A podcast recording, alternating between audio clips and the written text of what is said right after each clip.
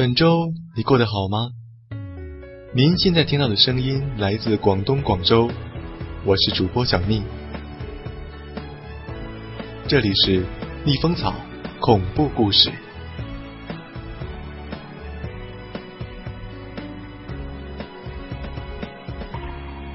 Hello，大家好，久违了，跟大家是不是？然后很久没有更新了逆风草恐怖故事。那 OK，那今天更新的呢是第二十九集，如果可以的话呢，还有另外一部作品就是听雷的第四十八集，也将会在今天的时候更新。呃，很多网友都在讲说，这个多了一个播完了之后哈，然后还有什么新的作品？那么新的作品呢，除了这个听雷的继续往下。这个这个连载之外呢，还有另外的两部作品要跟大家见面。那么这两部作品呢，都是曾经在网络上被别人播讲过的，我是再次的这样的一个重现吧，这样的。那希望能够达到别人的这样的一个程度，希望大家能够喜欢我的这个作品。那么具体是什么内容的话呢？我还是等这个多了一个全部的连载完毕之后，我我再把这个制作好的预告片放到里面去进行宣传。OK。那么现在来继续收听的就是《逆风草恐怖故事之多了一个》的第二十九集。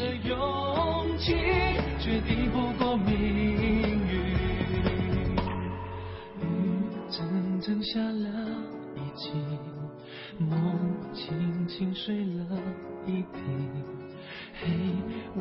依然在这里，虽然已没有你。让所有人毛骨悚然的军事恐怖小说多了一个。六十多年前，某部队尖刀连六排的六个战士与大部队走散，却发现队伍当中悄悄多了一个谁也不知道是什么的恐怖东西。在敌人的追击之下，这六个身怀绝技、无所畏惧的战士，将这个诡异的事物带到了敌人中间，造成了某鬼子部队的炸营。该部队人员全部身亡。诡异事件至此并没有终止，战士们在保护百姓、看守战俘的过程中，遭遇了一连串恐怖离奇的事件。阴兵借道，岩洞尸变，鬼娃复仇，部队炸营为何令人闻之色变？努尔哈赤得到的神秘铁盒里究竟有什么东西？一群热血军人在浴血奋战的同时，逐一揭开了这些秘密的终极谜底。硬核作品？多了一个，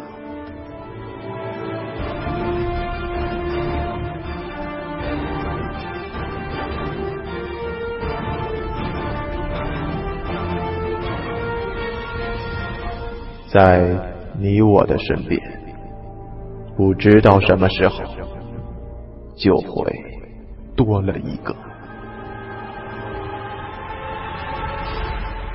您现在听到的是《逆风草恐怖故事》。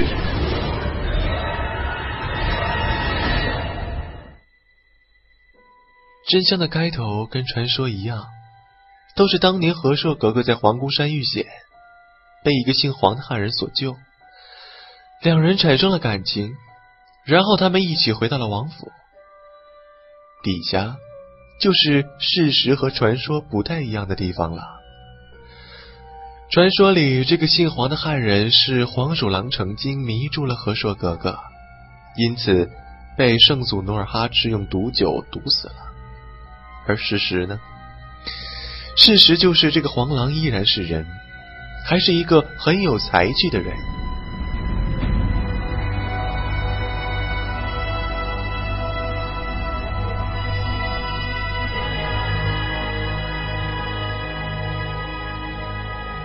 但最后一样是被努尔哈赤毒死了，原因有三个：一，黄狼虽然是个很有才气的人，但据说他并不是一个啾啾丈夫，正相反，他的长相非常的猥琐，和和硕格格的花容月貌简直就是天壤之别。第二，黄狼虽然给圣祖努尔哈赤带来了很多求亲的珠宝，但经过圣祖手下有本事的人的鉴定，这些珠宝应该都是汉墓里的殉葬品。就是说，这个黄狼的职业其实是个盗墓者。这样低贱卑微的身份跟和硕格格相结合，哼，简直是对整个女真部落的耻辱啊！三，据说这个黄狼囚禁的珠宝当中，有一样圣祖努尔哈赤意想不到的宝物。当时圣祖还没有跟明朝大规模冲突，但得到这件宝物，让他相信起兵夺天下是天命所归。坚定了跟明朝一争江山的信心，但这时候女真部落还势单力薄，得到宝物的消息无论如何也不能传出去，否则必然招来明朝的全力绞杀。献宝的黄狼是个汉人，圣祖对他又不大放心，所以黄狼死了，和硕格格的心也死了，遁入了空门。但谁也没有想到的是，皇姑山上和硕格格已经跟黄狼有过肌肤之亲，继而珠胎暗结。等圣祖知道的时候，胎儿已经快要出生了。圣祖不愿意伤害和硕格格，对此也是无可奈何。是的，说到这儿，你们应该猜到了。和硕格格腹中这个胎儿就是我父亲肃亲王一脉的祖先，也就是说，王府当中都是这个姓黄汉人的后代。我总是想，这位姓黄的祖先到底有怎样的魔力，能够吸引和硕格格这样高贵皇族委身相许，而且终身不渝。不久，我的病好了。可这个问题一直在我脑海里浮现着，我得出千千万万古怪离奇的答案，但越想越不能自拔。最后，皇姑坟成了我心里的圣地，坟里的那位先祖成了我做梦都想去看看的男人。不久，这个梦想就实现了。那年冬天，整个王府要回关东祖陵祭祖，当然。祭祖的是圣祖努尔哈赤，而不是王府里被悄悄埋在皇姑坟里那位孤独的祖先黄狼。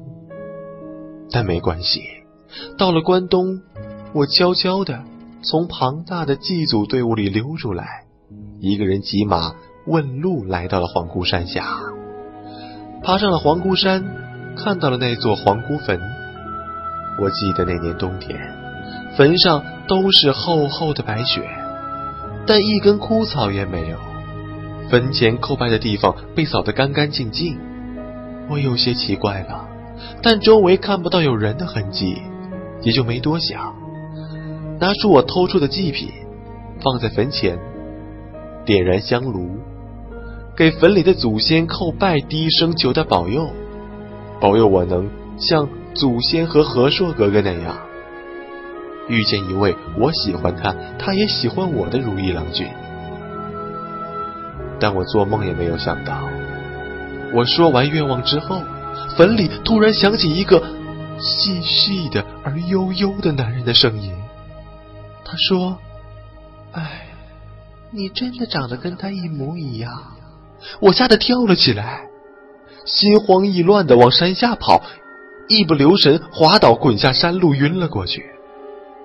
醒来的时候，我居然是在皇姑坟里。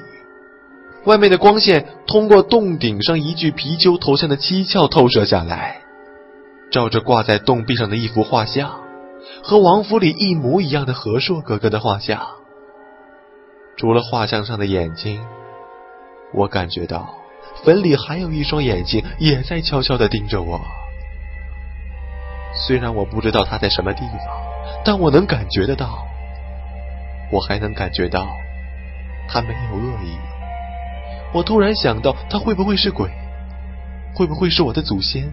那个死在皇姑坟里的那个姓黄的祖先的灵魂。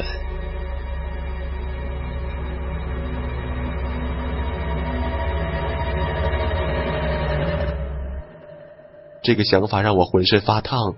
我不是害怕，我我是非常激动，因为我终于看到，在传说里如野兽一般，但却迷住了和硕格格心的男人。那是我的祖先，他会不会喜欢和和硕格格长得一样的我呢？我大声的呼喊，请他出来跟我见一面，但我失望了，他始终没有出现。我只是又听到他的声音，可惜听了以后更让我失望了，因为我听到了黄姑坟传说的另一半真相。长得像那个姓黄的男人就是一个怪胎，于是圣祖当时就决定留下那个可爱的，将像怪物的那个送去皇姑坟前，任他自生自灭。留下的一个就是我父亲肃亲王的祖先。而送去皇姑坟前的那一个也没有死，他被抛弃在坟前，却被盘踞在坟里的黄皮子养大，从此世世代代成为了看守皇姑坟的守墓人。到了他这一代，就剩他一个人，他就是你们在皇姑坟里遭遇的，被你们当成怪物的人，所以他身上也留着爱新觉罗氏。高贵的皇族血统，也是大清皇室的一员，但他自己不愿意承认。当然，皇室也不会承认他的存在，因为他就像白玉上的一个黑斑，他的出现会让整个大清皇族的血统蒙羞。我为什么会把这样的丑闻告诉你们呢？因为现在已经不重要了。大清皇室已经被你们的国民政府赶出了皇宫，就像一群强盗赶出主人一样赶了出来，赶回了我们祖先居住的关外。大清的脸已经被丢尽了，还有什么丑不能说呢？还有什么颜面要保存呢？除非我能找到他告诉我的那样东西，满洲国就会崛起，大清皇室就会复兴。满洲国可以在日本关东军的帮助下回到关内，重新统一天下。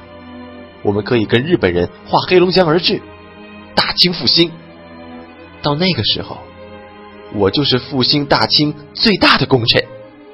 也许是圣祖英灵选择了我，让我成为大清的中兴女王。金碧辉的声音逐渐高昂，眼中射出。狂热的光芒，我看着他指着炸药包的枪口，忍不住给他泼冷水。不要说做皇帝梦早已过时，那样的话，你不光有满人的血统，也有一半汉人的血统。想依靠日本人统治自己的同胞，你不但是满奸，你还是汉奸，是双重的叛徒，还谈什么高贵血统？你闭嘴！金碧辉尖叫起来，砰的一枪，我用衣布包扎好的手指叉又是一凉，右手中指从根部断了飞开去。我愤怒的看着这个脸上肌肉扭曲的疯狂女人。金碧辉深吸了一口气，又灿烂的笑了。哼，不好意思，陈长官，你知道，即使是女人也是有自尊的。我们只是观点不同。没有必要争下去，你不要那样看着我，你知道的，女人在那几天里情绪就会 比较暴躁，男人不体贴，付出一些代价也是正常的，所以，我衷心希望不要有下次，这样你好，我也跟着好。王强怒骂道：“你这骚货，你到底要什么？”我根本就不相信我们有你要的东西，你找错人了。金碧辉微微一笑，强爷，你应该相信一位格格说的话，好吧？底下我把话就说的更清楚一点。金碧辉接着说：“那天在皇姑坟里，他始终不肯出来跟我见面，但却一直陪着我说话。从话里我发现他是一个非常聪明的人。他说祖先留给他很多一般人意想不到的本领。但洞里渐渐暗了，我知道再不回去，我父亲他们一定要开始找我。我告诉他，我必须赶回皇陵。看不到的他叹了一口气，告诉我怎么走出坟去。我那个时候还不懂事，问他愿不愿意跟我一起走。他说他从小就发过毒誓，一生都必须保护祖先的坟墓，否则将葬身蛇口。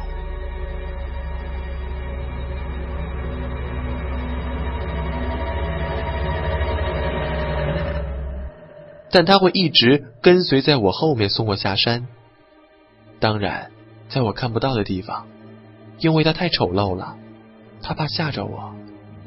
我没办法说服他，只好一个人独自下山。他问我会不会再来皇姑坟看望他，我说地祖要很多年一次的，这次我回到关内，估计很难有机会再来这儿了。他沉默了很久。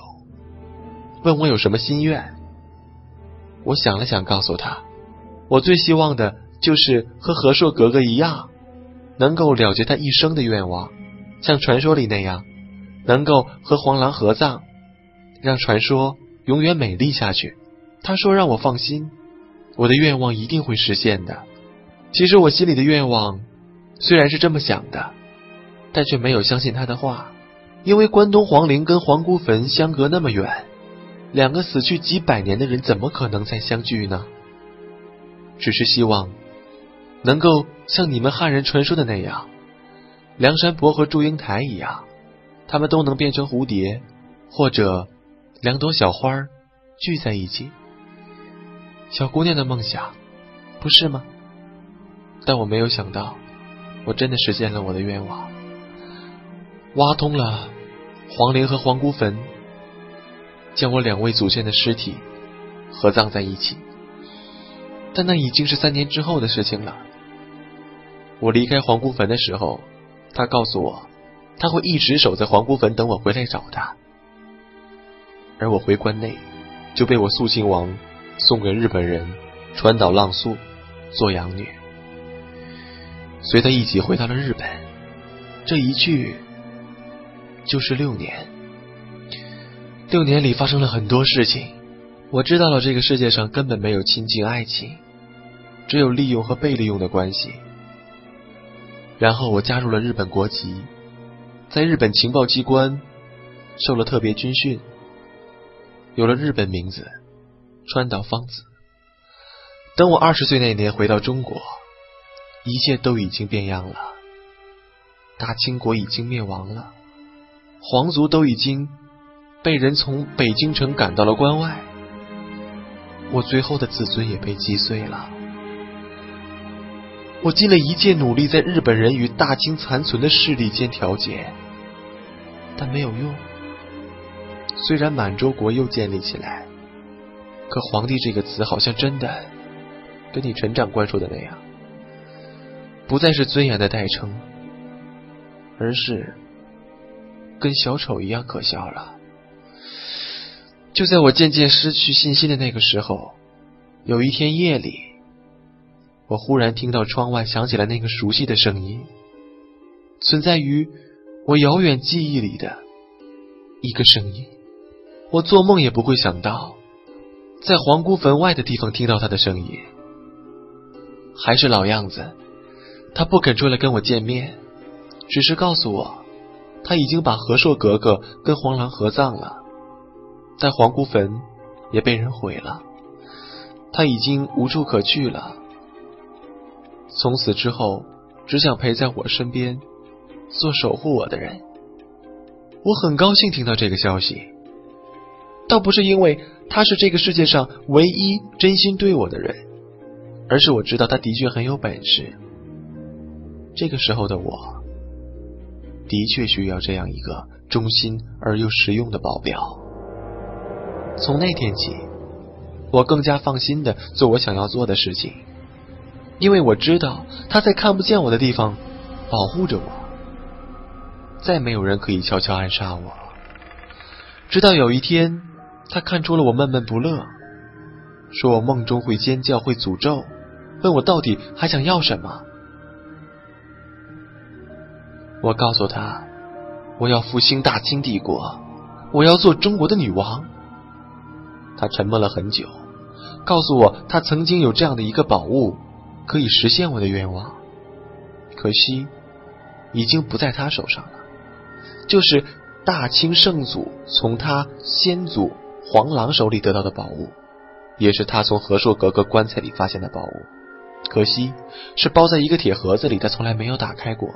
也不知道里面具体是什么，但从圣祖宁愿亲手毁了自己最爱的女儿的一生的幸福，也要隐藏这件宝物的重要性来看，传说不一定会是假的。我知道他是一个绝对不会骗我的人，欢喜的发狂，连忙追问宝物的去向。他说被人拿走了，就是那天破坏皇姑坟的人之一。他们很厉害，他斗不过他们。他不想我去追寻，怕我受到伤害。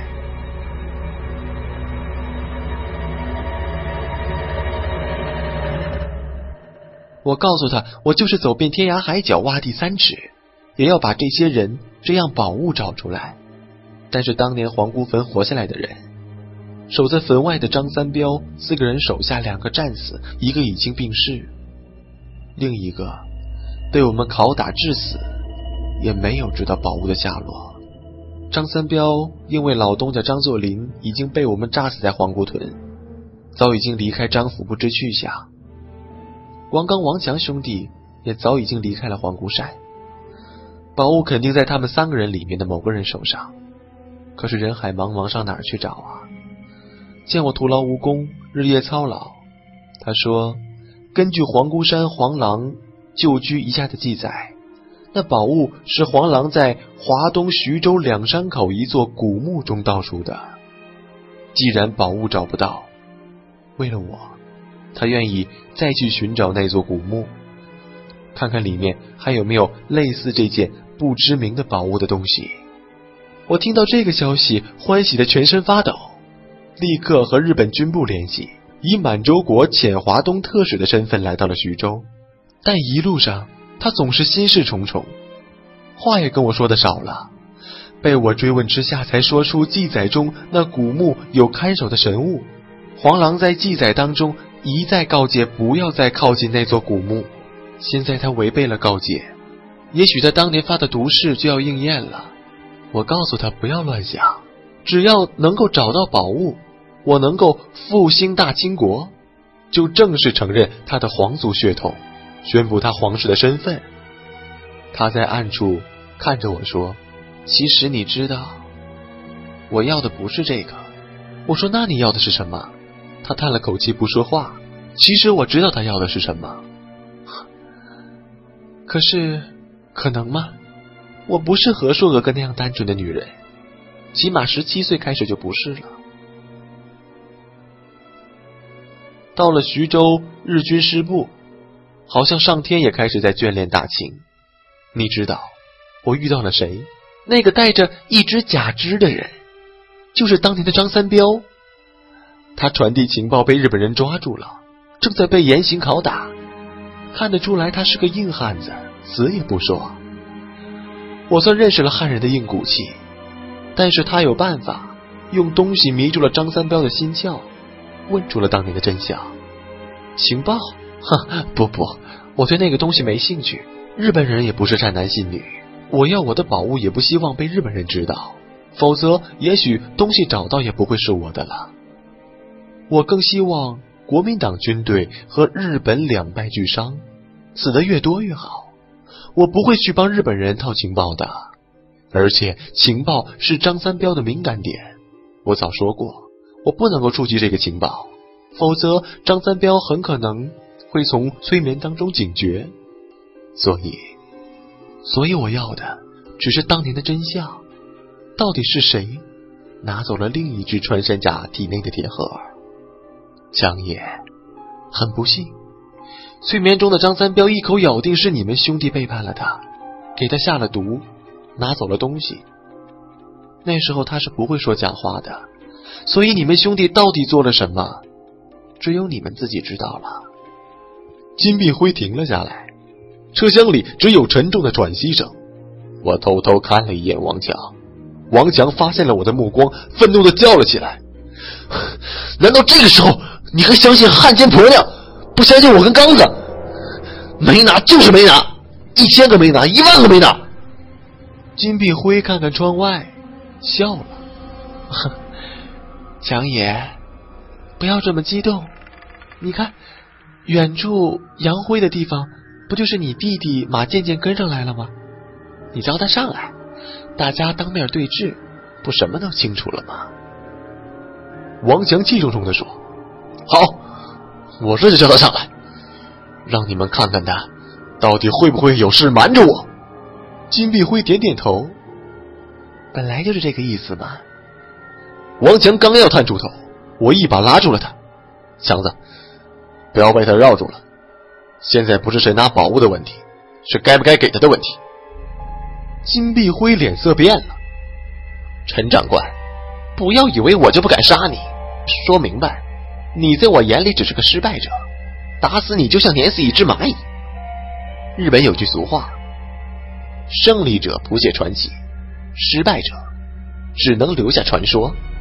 如果你不想自己下一秒变成传说的话。就不要妨碍我。我正是金碧辉，一字一顿的说：“相信我，王刚、王强不管有没有拿了宝物，都不会给你的。本来不管满族、汉族都是中国人，但是你现在的心已经失去了一个作为中国人的天良。无论你遭遇什么，都不能作为你勾结日本人的借口。”宝物给你，复辟的只会是一个统治中国人的傀儡政权，更多的老百姓将会被推进火坑。只要是一个有节气的中国人，绝对不会把东西给你。金碧辉看着我的眼睛，仿佛要喷出火来。王强搭着我的肩膀，站直挡在我面前。轩哥，你真不愧军校出来的明白人。我差点被他绕住了，姓金的臭婆娘，你少口口声声说拿什么高贵的皇族血统来吓人，在老子眼里，你比李二狗还低贱。起码李二狗知道自己是汉奸，还良心不安，还抬不起头来，不像你，做足了婊子还给自己竖牌坊。我呸！去你妈的宝贝，永远不给你！砰砰两枪，王强身体摇晃了两下。我连忙一把扶住，怎么样？怎么样，强子？金碧辉冷笑说：“哼，你这粗汉懂什么？你不配看不起我。行，我今天就要你跪在我面前，看着你弟弟把宝物给我掏出来。”王强另一边膝盖也开了两个枪洞，血已经染红了鞋子。他脸色苍白，一把拉住我的胳膊，颤声说：“全，全哥，扶住我，不要再让我的膝盖着地。人家都说，男人膝盖下面有黄金，我跪天跪地跪父母，跪了汉奸走狗，死后也不能翻身的。”我鼻子一酸，紧紧的拉着王强。放心，娟子，我们就是死，也是头先着地，不会跪下。金碧辉，还是叫你川岛芳子，你不要妄想得到什么，有种你现在就开枪打死我们。金碧辉微微一笑，看了看窗外，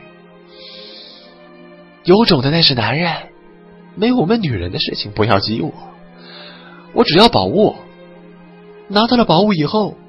还要安全的离开。这位强爷腿断了，帮不上我的忙。那个老兵油子也不知道要昏睡到什么时候。我就指望陈长官，您到时候照顾我了。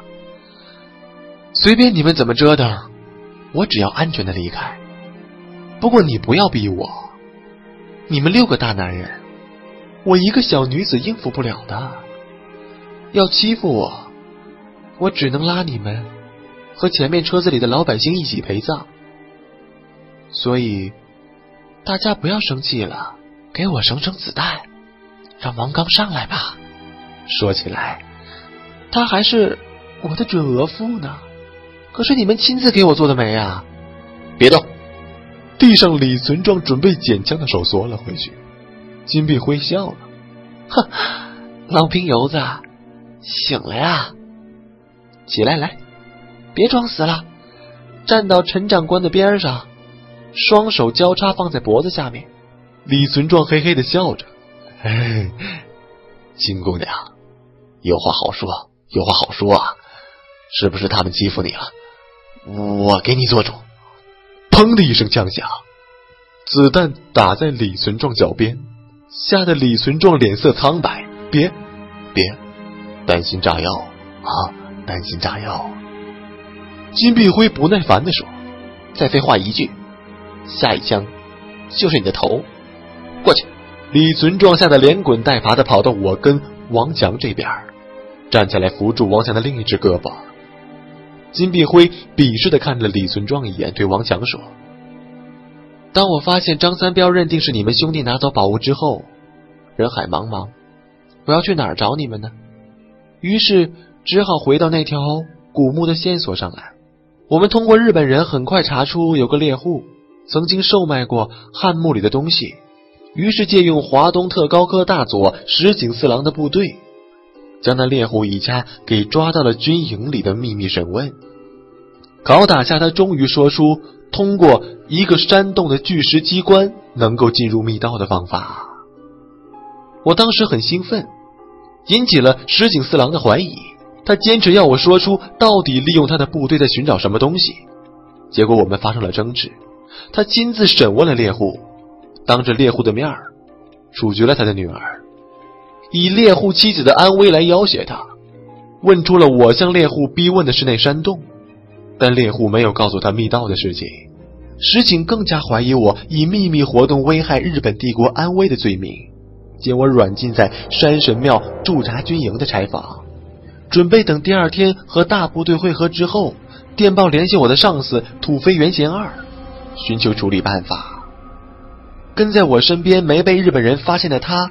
问我要不要救走我，我想了想，让他不要管我，先去山洞当中的密道看看有什么有用的宝物，发现就提前拿走，第二天让日本人扑个空，到时候我可以向土肥原贤二以破坏满日合作的罪名反参石井一本，让他吃不了兜着走。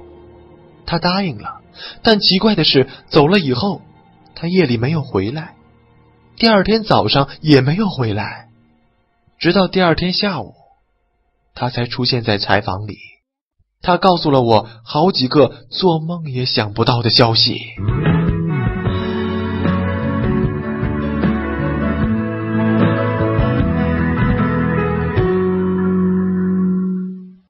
OK，大家刚才听到的呢，就是《逆风草恐怖故事之多了一个》的第二十九集。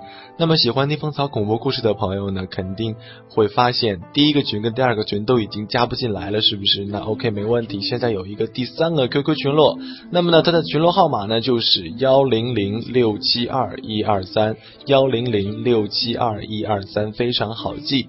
那么希望呢，喜欢逆风草恐怖故事的朋友呢，可以加入到这个群落。当中来呢，跟大家一起来探讨一些有关于恐怖故事方面的一些内容，OK。然后呢，我更新的话呢，也肯定会在这个群落当中给通知给大家。好了，那今天的节目就到这里了。好了，我们下一次节目再会吧，拜拜。